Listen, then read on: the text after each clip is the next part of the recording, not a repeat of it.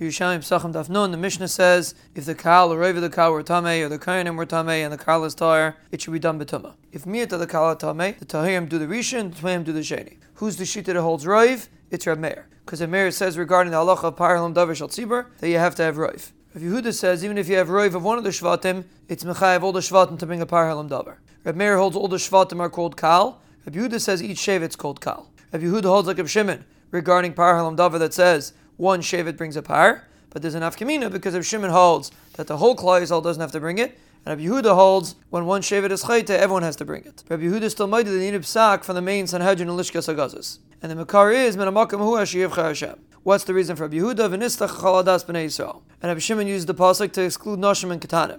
The makar of Rabbi Shimon is kilachala am bishkaga, and Rabbi Yehuda explains the pasuk to exclude if he was tchilasa b'zadin and seifa bishkaga. The means the pasuk gets a right to the sheet that holds every shevet is called a kal. Because it says Gayu Kal Gayim Yemeka, and Binyamin wasn't born yet. The Gemara explains the same machlokes that they have regarding Parhalam Davar also applies to bringing a Korban Pesach b'tumah. If its Tzibur is half Tahor, half Tameh, the Tahirim do the Rishon and the Tameim the Sheni according to Rabbi Meir. Reb Shimon says the Tahirim do it alone and the Tameim do it alone. They told Reb Shimon a Pesach doesn't come half. Rather, they all do b'Tahor or they all do b'tumah. Who's the Shita that told Reb Shimon? The Gemara says to Rabbi Yehuda because the Mishnah says if one of the Chalas or one of the Starim of Lachem Apana became Tameh, Rabbi Yehuda says they both get burnt, because you can't divide a Korban Tzibur. And the Chum say that Tameh is Tameh and the Tahor could be eaten. Rabbi Yehuda says in the name of Rabbi Hanan that the ones that told Rabbi Shimon are the Chachamim and they hold up Rabbi Yehuda. The Gemara asks according to Rabbi Meir, what is Mechza al Mechza? If it's Kirov, the Tameim can't do the Sheni. If it's Kamiyat, the Tahirim can't do the Rishon. Rabbi Yehuda says really it's Kamiyat, and there's no such din that a Miyat of Tahirim can't do the Rishon,